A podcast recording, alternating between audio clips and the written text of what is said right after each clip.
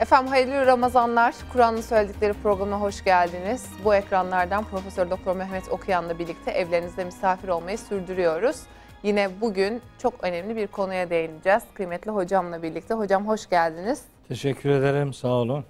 Ee, bugün aile kavramını konuşacağız. Kur'an'a göre aile kavramı. Zaten bir önceki bölümde Kur'an-ı Kerim'in kadına bakışını konuşmuştuk. Hatta böyle e, tabii çok geniş bir başlık. Geniş bir perspektiften incelemek, uzun uzun konuşmak lazımdı ama güzel böyle hap bilgilerle özetlemiştik. E, şiddet, kadına şiddet, Kur'an kadına şiddeti öğütler mi başlığıyla noktalamıştık. Zaten aile kavramını konuşurken de bunlara bir, bir noktada değiniriz. Çünkü aile içi şiddette Evet. günümüzün hani kadına, kadın eşine şiddet uygulayan birey, e, çoluğuna çocuğuna da şiddet uygulayabiliyor. Dolayısıyla bunları detaylandıracağız ama günümüzde artık aile kavramı sosyolojik olarak da e, değişmeye başladı. Yani şimdi eskiden aile derken böyle anneannelerimiz, babaannelerimiz, işte nenelerimiz, dedelerimiz, kuzenlerimiz, e, yeğenlerimizi kapsarken bir çekirdek aile kavramı atıldı ortaya ilk önce. Sonrasında bu kavram da giderek e, parçalanmaya başlandı. Çünkü anneler babalar evli olsalar dahi ayrı evlerde yaşamaya başladılar. Boşanmalar arttı. Dolayısıyla Kur'an-ı Kerim'in, dinin bakış açısıyla ailenin sınırları nedir? Buradan başlayalım. Aileyi tanımlayarak başlayalım. Evet. Aile bireyleri kimlerden oluşuyor? Şimdi tabii e, konu kapsamı itibariyle oldukça geniş, daha çok e, belki pedagogların ve sosyologların da e, fikir beyan etmeleri gereken, tahliller yapmaları gereken genişlikte bir konu. Ama hepimiz birer aile mensubu olarak bizim de bir aile kavramını doğru bilmemiz, o kavramın içini doğru doldurmamız ve kavramla ilgili doğru bir duruş ortaya koymamız gerekiyor. Kendi aile ferdi olmamız itibariyle. Şimdi aile aslında ail kelimesi, aile Arapça bir kelime bu. Aslında böyle yani e, tek başına duran, ke- tek başına duramadığı için birine yaslanan e, bir manası var bunun. Yani böyle tek başına dursa yıkılır yani. Bir, biriyle yardım alın, birinden yardım alarak, birine yaslanarak, birine destek olarak ayakta duran e, bir e, toplumsal e, yapıdır aile. Yani yardımlaşma ve birbirine destek olma esası üzerinden yürür aile tanımı. Ee, biraz önce soruyu şekillendirirken de ifade ettiniz. Ee, biz aileyi tanımlarken bir takım hatalar yapıyoruz gibi geliyor bana. Yani bu tabi eğitimcilerin belki biraz daha net şeyler söyleyebileceği bir alan ama e, ben de bildiğim kadarıyla ifade edeyim. Biz aileyi ana, baba ve bir süre sonra da çocuklardan oluşan bir e, topluluk olarak tanımlıyoruz. Çekirdek bir topluluk olarak tanımlıyoruz. Bizim bizim tanımlamamızda e, bizim anne ve babamız tanımımızın içinde yok.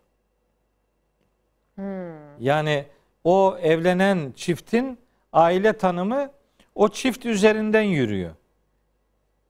Eşler, karı koca ve çocuklardan oluşan birime aile denir.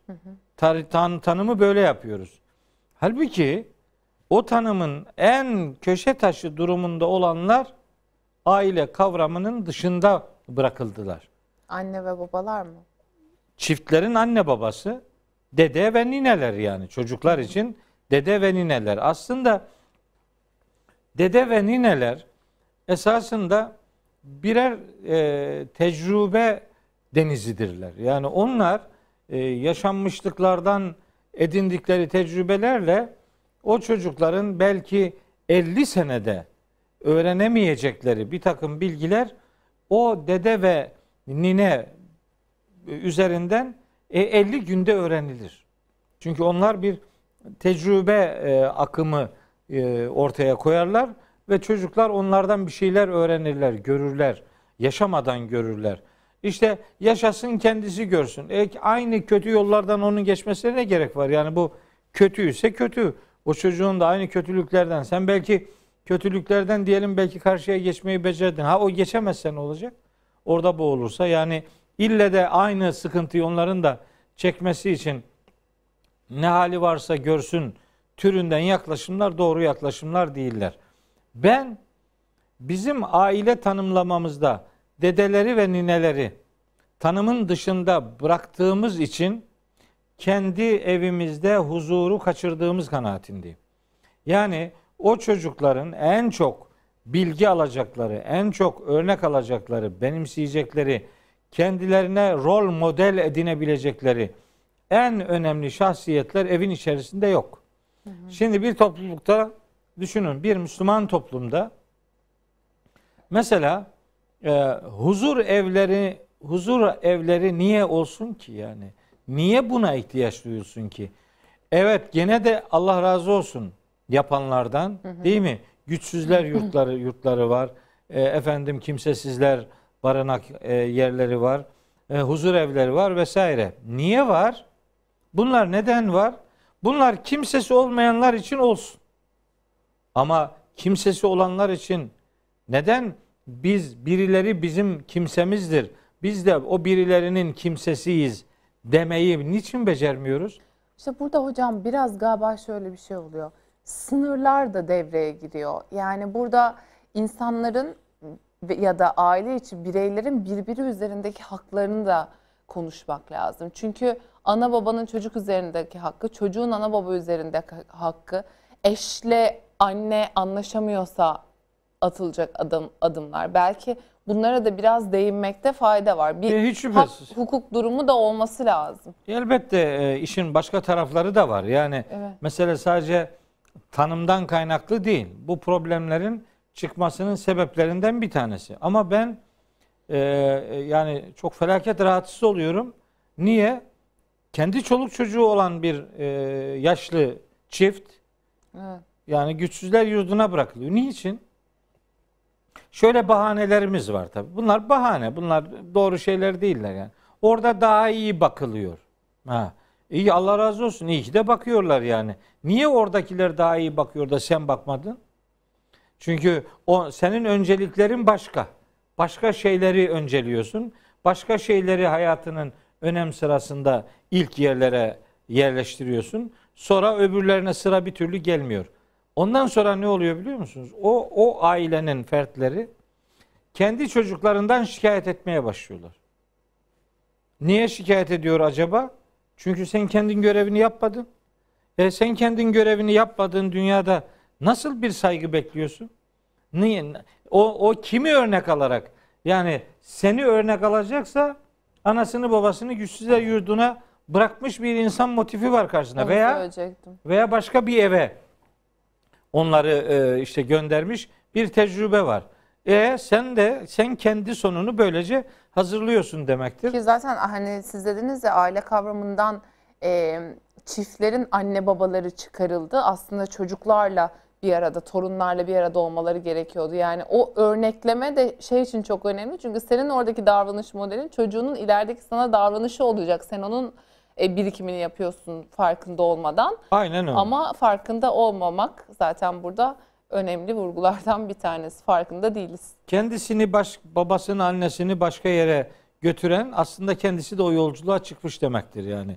O çok kısa bir süre sonra insan hayatında 20-30 yıllar çok önemli zamanlar değillerdir. Ee, evet. O o zaman sonrasında o da o yolculuğa çıkacak demektir. Şimdi problem yani huzur yeri olan ailenin huzursuzluk yerine dönüştürülmesidir problem. Yani burada huzursuzluk var. Yani insanlar çiftler mesela kendilerini birbirini tamamlayan unsurlar olarak görmüyor. Çünkü aile o demek yani tek başına değil de birine yaslanarak ayakta durulan duran kurumdur aile yani. Hı hı. Bir birbirinize yaslanacaksınız. Allahu Teala onun için Bakara suresi 180 7. ayette eşleri birbirine e, görevleri noktasında tarif ederken diyor ki hunne libasun leküm ve entüm libasun lehunne.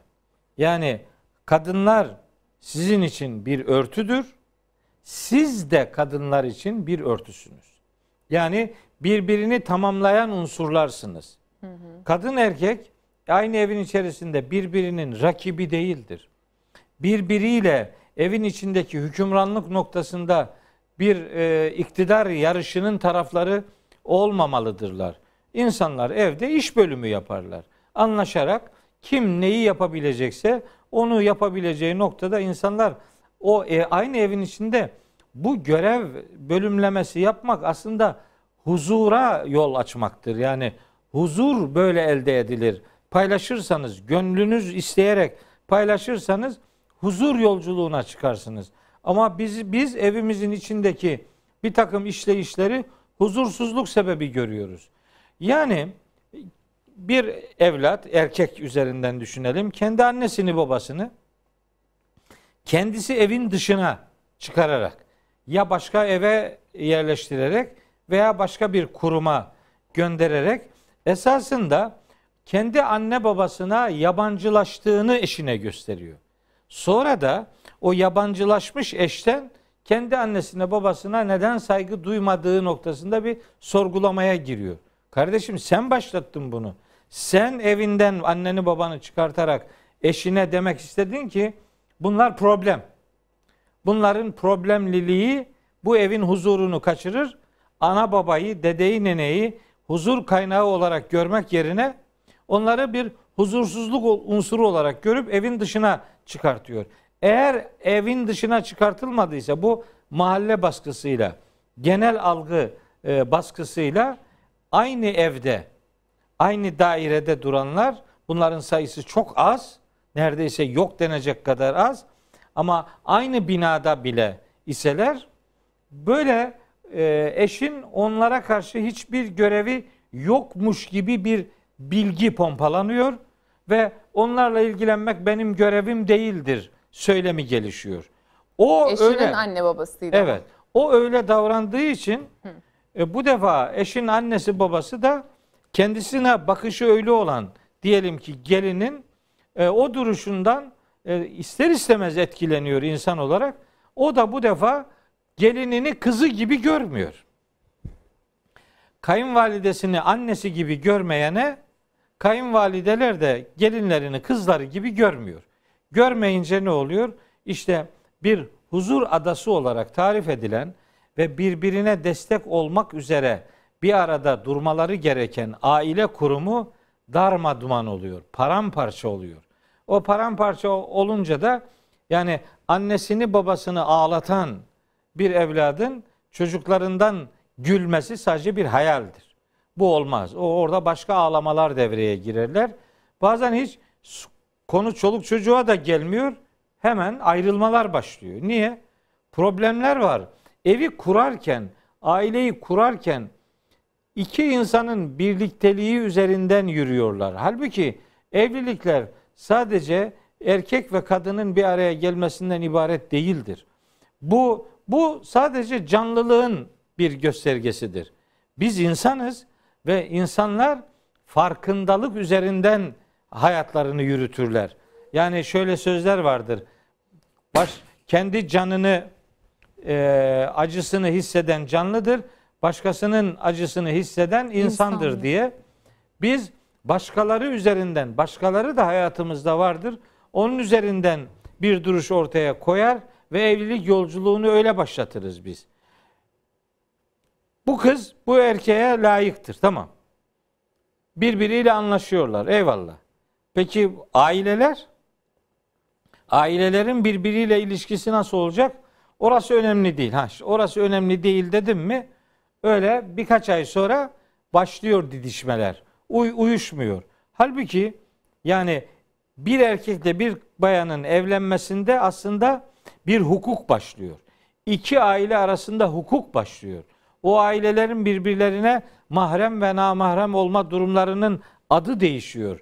Birbirleriyle davranışlarının modu değişiyor. Her şey değişiyor. O zaman uygun olacak yolculuklara çıkmak lazım. İki adım sonra probleme dönüşecek bir yanlışlığı başlatmamak lazım. Başlayınca ne oluyor? Kısa süre sonra mahkemelere gidiyor. Halbuki Allah Kur'an'ında diyordu ki Bakara suresinde kadınlar erkeklerin, erkekler kadınların örtüsüdür. Örtüsüdür ne demek? Birbirinin rakibi değildir demektir. Birbirinin düşmanı değildir demektir. Eşler arasında yine başka bir ayette Rum suresinin 22. ayetinde olacak. Orada diyor ki Allahu Teala Allah'ın kudretinin en önemli göstergelerinden bir tanesi size içinizden eşler yaratmasıdır. 21. ayeti Rum suresi. İç, içinizden sizlere eşler yaratması Allah'ın kudretidir. O kudret nedir? Niye niye öyle bir gönderme vardır Cenab-ı Hakk'ın iradesine? Çünkü sizin için içinizden eşler yarattı. Liteskünü ileyha. Liteskünü ileyha onlarla sükun bulasınız diye. Huzur bulasınız diye. Yani evlilik bir huzur adresidir. Bir huzur adasıdır. E, yuva insanı huzurla dolduran bir mekanın adıdır. Böyle bir niyetle eğer adım atılırsa Allahu Teala o ayette gene diyor ki ve ceale beyneküm meveddeten ve rahmeten. Allah o çiftler arasında meveddet yaratacak ve merhamet yaratacaktır.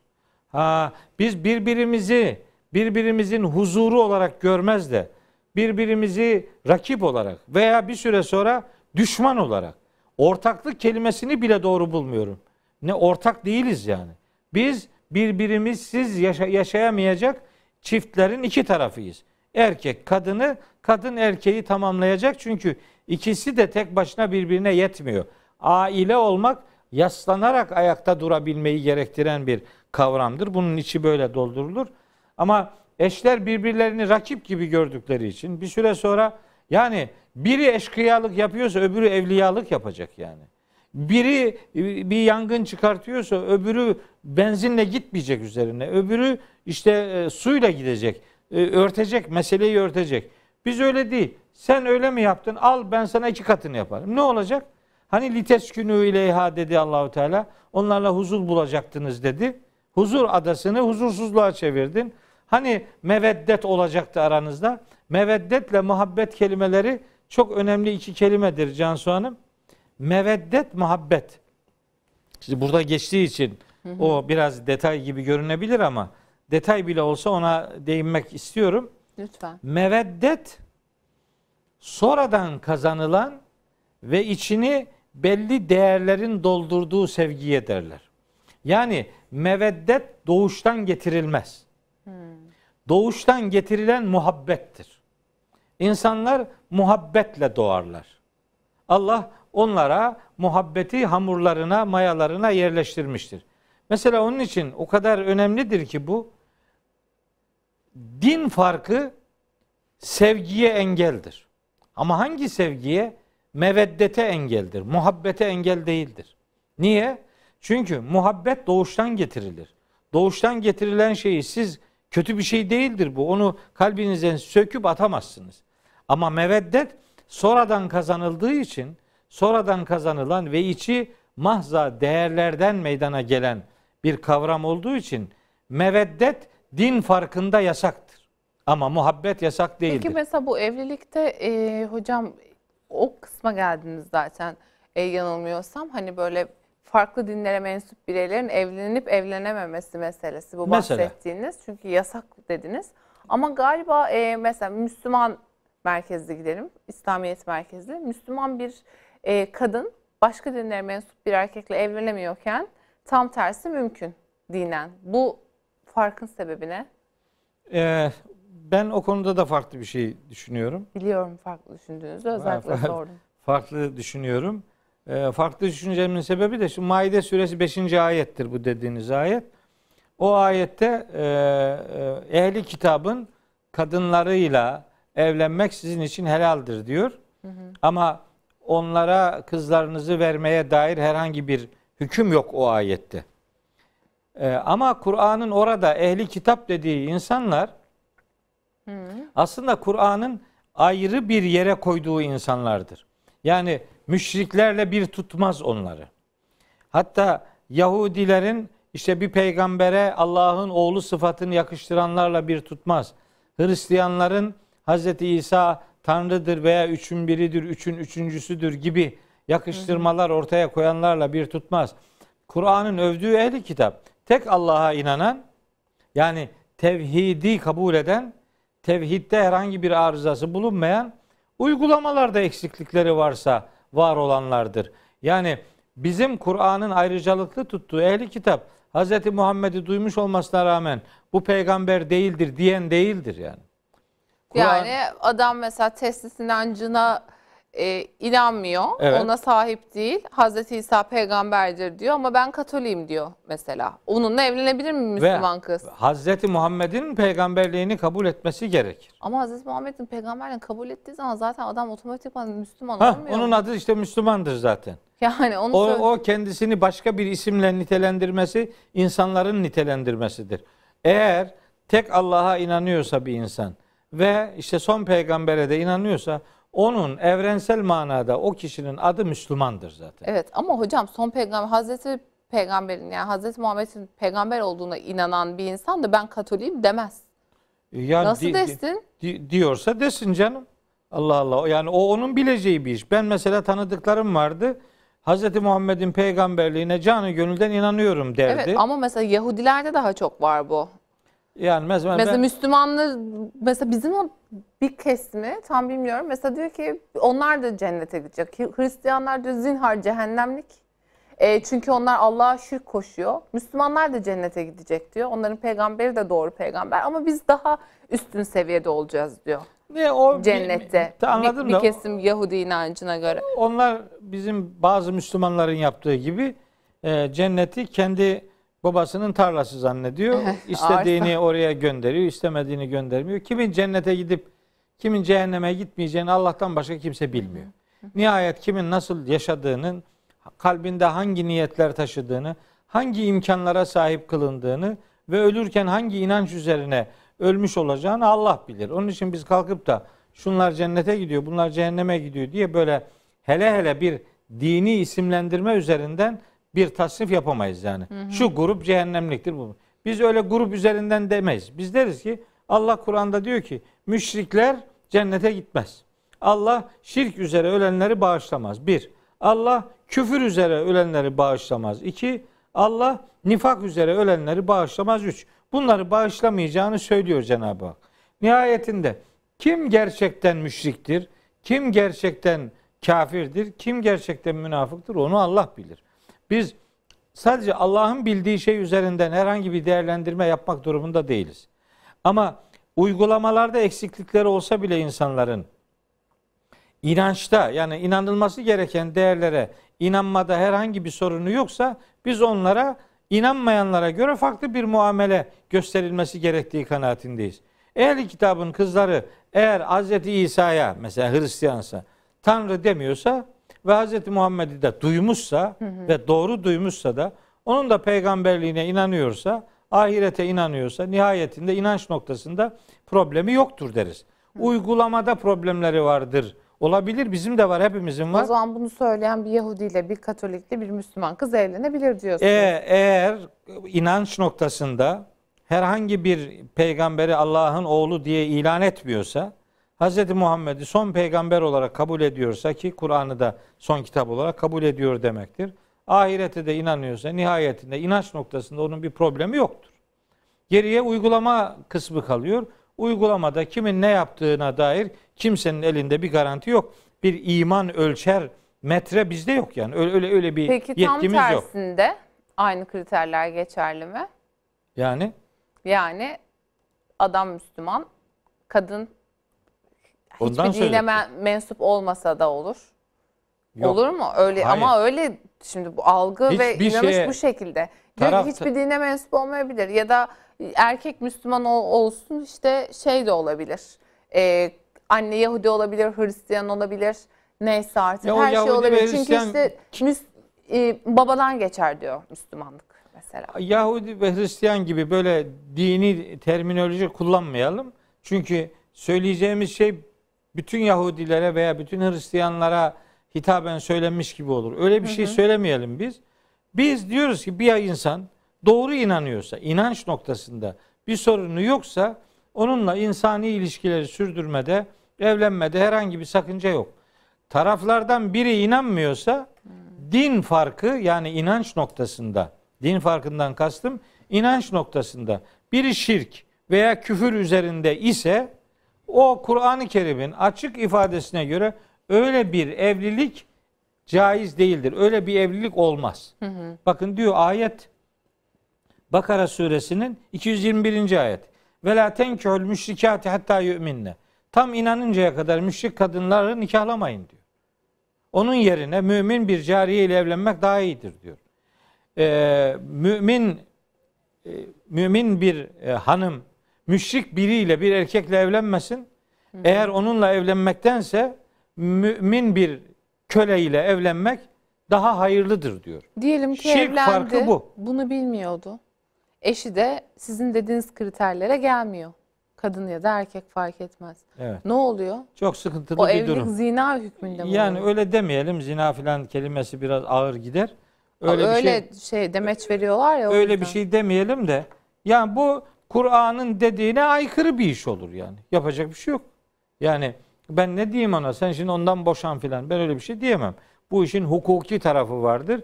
Dinen yapılan bir yanlışlığın hesabını Allah'a verirler. Bu ciddi bir iş olduğu için bu evlilik kurulmadan önce bunların araştırılması lazım.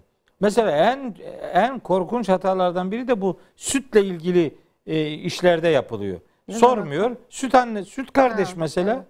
Evet. Süt kardeş yani kimin ev- süt be- kardeşim. şey yaptığı, emzirdiği söylenmiyor, kayıt altına alınmıyor. Ondan sonra evleniyorlar.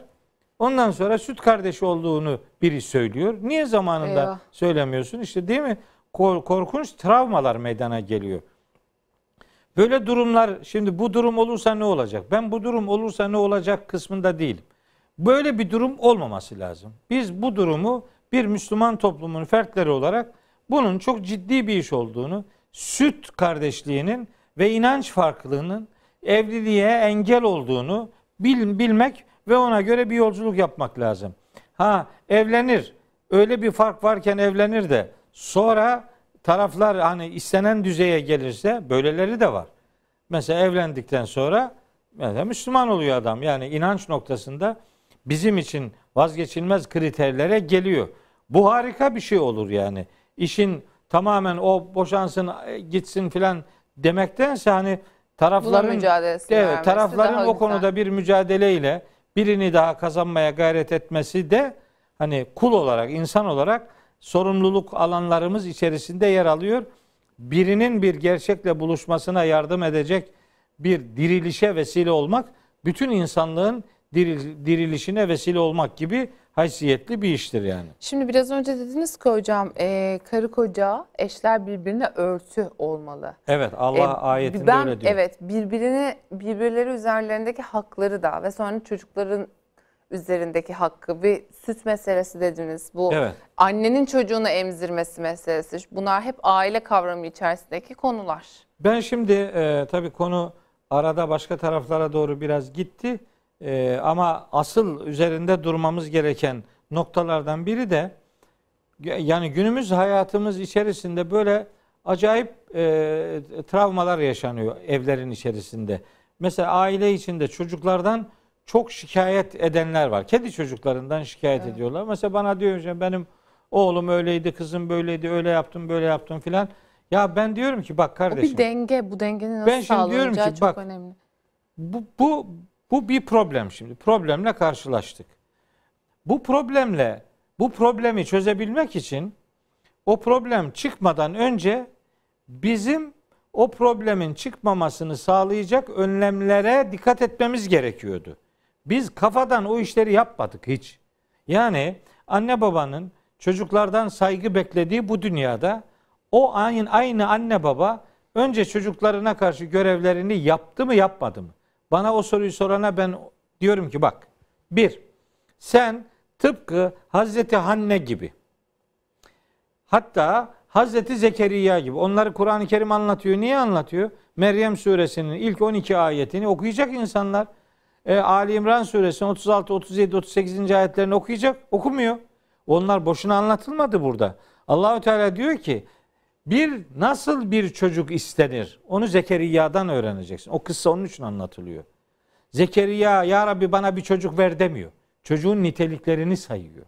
Şöyle şöyle olsun. Ya Rabbi ben senden şöyle şöyle bir çocuk istiyorum diye. Nasıl bir çocuk ister? Bizimki öyle demiyor ki bir çocuk ver de ne olursa olsun diyor. Ya bir çocuk ver de değil. Kur'an sana bir şey öğretiyor. Diyor ki bak şöyle çocuk iste. Nasıl istiyor hocam Hazreti Ha. Zekeriya? He, tamam o bu program biter ama. Yüce Rabbim. Ben Evet. yine Ben gereksiz bir çıkış yaptım. Yok yok söyleyeyim. O da gerek. bir bir hayra vesiledir. Şimdi Meryem suresinin ilk grup ayeti bundan Çünkü bahsediyor. evet çok çocuk diye dua edenler olduğunu biliyorum. Evet. Ha şimdi nasıl çocuk? Bakın Hazreti Zekeriya diyor ki Rabbine. İznada Meryem suresi hem baş ayetleri. Üçüncü ayetten okuyayım. İznada Rabbehu o e, Rabbine seslenmişti Zekeriya. Nidaen hafiyya böyle kısık bir sesle. Böyle şimdi millet dua ediyor Allah'a meydan okur gibi dua ediyor yani. Yani bu, bu duayı kabul edeceksin der gibi yani. Öyle dua mı olurmuş yani? Koro halinde bağırıp çağırıyor. Ne bağırıyorsun yani? Sen duymayana mı duyuruyorsun? Peygamberimiz öyle diyor. Bağırıp çağırmayın diyor. Siz sizi duymayan birine dua etmiyorsunuz diye. Acayip. Mesela düşünebiliyor musunuz? Ya duahanlar var ya. Duahan ne demek ya? Ben nasıl ben Allah'tan ne isteyeceğimi bilmiyorum da sen mi biliyorsun bunu yani? Sen benim derdimi ne bilirsin yani? Böyle profesyonel duacılar var yani. Öyle değil yani bu iş yani. Nidaen hafiyya bak nidaen hafiyya kısık bir sesle seslendi Rabbine. Dedi ki Rabb kale dedi ki Rabbi ey Rabbim inni ve henel azmu minni.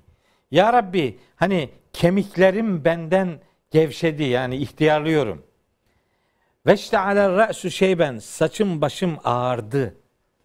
Ve lem eküm bi duaike rabbi şakiyya. Ya Rabbi ben senden isteklerimde hiç böyle bahtsız olmadım. Yani ben senden murad ne istediysem verdin. sen verdin Çok şükür. diyor. Dördüncü ayet. Beşinci ayette de diyor ki bakın. Ve inni khiftul mevaliye min verai. Ben benden sonra geleceklerle ilgili, benden sonra benim ailemden geleceklerle ilgili endişe duyuyorum. Korkum var benim bunlardan. Ve kânet imraeti hakiren. Eşim de kısır. Ama fehebli ya Rabbi bana ver. Milledünke katından veliyya. Bana bir veli ver. Veli ver demek. O yani öyle yaşı başı tutmuş şöyle kisvesi olan filan demek değil. Veli sana dost olacak bir yar demek. Amin. Öyle diyor. Veli İnşallah. istiyor. Ve yani fehebli milledünke e, hulamen demiyor yani. Veli ya diyor. Bir bir veli. Sana velayetini seninle ilişkilendiren birini istiyorum. Devam ediyor. Öyle biri olsun ki o yerisuni ve yerisu min ali Yakube. Hem bana hem Yakup ailesine varis olabilsin. Yani değerlerimi değeri bilsin. Adımı yaşatsın. Yolumu yol edinsin. Kıymetimi bilsin. Dedesini bilsin yani atasını bilsin. Peygamber değerlerine varis olsun. Bizimki ne diyor? Malıma varis olsun. Peygamber diyor ki değerlerime varis olsun. İşte tutmuyor kardeşim. Kodlar oynadı. Ondan sonra çocuk saygı duymuyor. İstemedin ki doğru dürüst zamanında. Bak bir şey daha söylüyor. Vec'alhu rabbi radiyya. Ya Rabbi bana öyle bir dost, sana dost olacak çocuk ver ki o senin razı olacağın biri olsun ya Rabbi. Ya. Şimdi bana o tür sorular soranlara diyorum ki böyle dua ettin mi? Yok. Böyle dua edilmesi gerektiğini duydum mu? Duymadım. Acaba nasıl dua etmek lazım diye bir merakın içine girdim mi? Yok. Ay hocam ben şimdi böyle dua etmedim. Hamile Şimdi kalmadan sen- önce. Tamam. Ama şu an Şimdi tüm kalbimle Şimdi senin yapacağın duayı dedim. söylüyorum. Şimdi senin yapacağın dua. O birincisiydi. Henüz çocuk falan yokken ortalıkta nasıl bir çocuk isteniri biz Zekeriya peygamberden öğreniriz. Onun için anlatılıyor bu Kur'an'da. Hikaye masal olsun diye değil. Öbür türlü detay vermezdi. Bir çocuk istiyorum der giderdi. Öyle demiyor işte yani. Benzer ifadeler Ali İmran suresinde de var. Geçiyorum orayı. Sonra bu istek ortaya çıktıktan sonra bir hamilelik söz konusuysa bu defa hamile bir anne çocuğuyla ilgili şöyle bir duayı dillendirecek. Ali İmran suresinin 35. ayetinde Hazreti İsa'nın anne annesi bu zat. Bu kadın adı Hazreti Hanne. Ee, eşinin adı İmran. İmran'ın ailesi olan Hanne adı Kur'an'da geçmiyor. Onu peygamberimizin hadislerinden öğreniyoruz. O Hanne, o hanım bak diyor ki iz galet imraatu İmrane. Hani İmran'ın hanımı şöyle demişti. Ne demişti? Rabbi ey Rabbim inni nezertü leke ma fi batni muharraren. Ya Rabbi ben karnımdaki bu çocuğu tam bir hürriyet abidesi olarak sana adıyorum ya Rabbi. Fetekabbel minni. Bu duamı benden kabul eyle. Yani aileme adıyorum, eşime adıyorum, dedeme adıyorum değil. Sana adıyorum ya Rabbi. Ben bu çocuğu senin razı olacağın bir sistemin e, efrad, ferdi olsun diye bunu senin yoluna adıyorum. Bir şey daha söyleyeceğim sonunda. Unutursam hatırlatın bana. İnneke entes semiyul alim. Muhakkak ki sensin her duayı işiten, her şeyi bilen. Felemma vadaatha sonra bu Hanne çocuğu doğurunca felemma vadaatha o ha zamiri çocuğun kız Hazreti olduğunu. Meryem. Evet. Kız olarak dünyaya geliyor. Diyor ki Hazreti Hanne Galet Rabbi inni vada'tuha unsa Ya Rabbi ben bunu kız çocuk olarak do- doğurdum. Yani o şimdi erkek bekliyordu. O muharreren kelimesi de hür ve erkek demek yani. Kalıbı o. Öyle istedi. Çünkü mabede adayacak çocuğu. O hizmete verecek. Allah'ın yoluna mescide, ibadete adanan bir çocuk olsun. Bu o dönemde hep erkeklerin yaptığı bir iş. O da erkek çocuk istiyor. Fakat o çocuk dünyaya gelince diyor ki ya Rabbi bunu kız çocuk olarak doğurdum. Ve Allahu Teala diyor ki vallahu a'lemu bima vadaat. Allah onun neyi doğurduğunu gayet iyi bilmektedir. Ve Hazreti Hanne diyor ki ve leyse zekeru kel unsa. E yani ya Rabbi erkek çocuk kız gibi değil ki. Yani erkek beklediği için kız da dünyaya gidecek. gelince şimdi o adanacak toplumsal baskı var şu var bu var sıkıntı çekiyor. Bu cümlenin şöyle bir tercümesi de var. Bu cümleyi Hazreti Hanne dediyse anlam böyledir. Yani be, erkek çocuk kız çocuk gibi değildir. Ama bu cümleyi Rabbimiz de söylemiş olabilir. O zaman anlam değişiyor. Ona göre anlam senin istediğin erkek benim verdiğim kız gibi olamaz. Ve leyse zekeru kel unsa. Sen sana verilenin kıymetini bil. Allah'a adres tarif etme demeye getiriyor. Ve inni semmeytuha Meryem. İşte onun adına Meryem dedim diyor Hazreti Hari, e, Hanne. Meryem de iffetine düşkün kadın demektir. Betül yani iffetli kadın. Ve inni u'iduha bike ve zürriyeteha mineşşeytanirracim. Onu ve onun neslini kovulmuş şeytandan sana sığınıyorum ya Rabbi diye karnındaki Vay. çocuğu Allah'a adayan ve çocuk doğduktan sonra da şeytandan onu Allah'a sığınan bir duanın sahibidir. Şimdi ne oldu biliyor musunuz? Anne babaların çocuklara karşı görevleri. Bir, çocuk gelmeden çocuk sahibi yani hamilelik olmadan nasıl bir çocuk isteyeceğini bilmek. İki, hamileyken çocuğu Allah'a adamak. Üç, hamileyken o çocuğun dünyaya gelme hakkı var. O hakkı elinden almamak. Yani e, rahimlerini efendim e, işte cinayethaneye dönüştürenler var. Onlara buradan sesleneyim. Bu bu yapılmamalıdır. Dört, o çocuk anne karnında büyürken ona helal rızıklarla annelik yapmak. Yani eşine sen eve getir ne getirirsen getir beni ilgilendirmez demeyecek. Ben Allah'ın bir emanetini taşıyorum. Bu emanet haramla beslenmeyecek kardeşim. Evet, evet. Az Allah olsun ama korusun, helal evet. olsun diyecek yani. Bunu diyecek. Onun hayat hakkını elinden almayacak. Allah'ın her çocuk Allah'ın bir kitabıdır. Hiç kimse Allah'ın kitabına e, gayretullah'a dokunacak şekilde kötü bir muameleyi reva göremez. Sonra o do- doğacak. Ona güzel isim verecek, anlamlı isim verecek. Sonra o çocuğu helal bir sütle emzirecek. Yani annenin sütü helal olacak, eşinin de getirdiği helal olacak. Ve nihayet sekizincisi de o anne ve o baba o çocuğuna doğru ahlaki değerleri öğretecek. Sadece bedenini beslemekle görevi bitmez. Onun ruhunu da ahlaki değerlerle beslemesi lazım. Bu görevleri yapan anne babaların çocuklarının da onların istediği gibi e, istikamet sahibi olması duası devam eder. Ama Bir anne baba bütün bunları yapar da çocuk gene yoldan çıkabilir mi? Çıkar. O da imtihan artık. E, Değil mi? Hazreti Nuh'un oğlu işte babasıyla mücadele etti.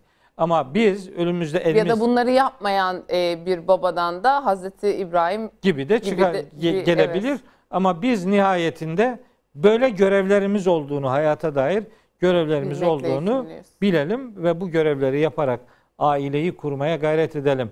Hazreti İnşallah. Hanne gibi çocuğunu Allah'a adamayan e, Meryem'i gördükten sonra onu Allah'a adadıktan sonra onun çocuğu olan İsa'yı da Allah'a adayan Hazreti Hanne'nin e, o manevi değerlerinin takipçileri olan bizler şimdi Hazreti İsa bekliyoruz. İsa'yı beklemeden önce Hanne gibi annelere, Meryem gibi annelere ihtiyaç vardır. Toplumda ne Hanne var ne doğru dürüst Meryem var. Hannesi ve Meryem'i olmayan bir toplumun İsa diye bir şey beklemesinin hiçbir anlamı yoktur. Ağzınıza sağlık hocam. İnşallah anne gibi, Meryem gibi anne olmak nasip İnşallah. olsun inşallah. hepimize. Ee, sizlere de çok teşekkür ediyoruz efendim. Bizleri izlediğiniz için. Bir başka bölümde yeniden görüşmek üzere. Hayırlı Ramazanlar.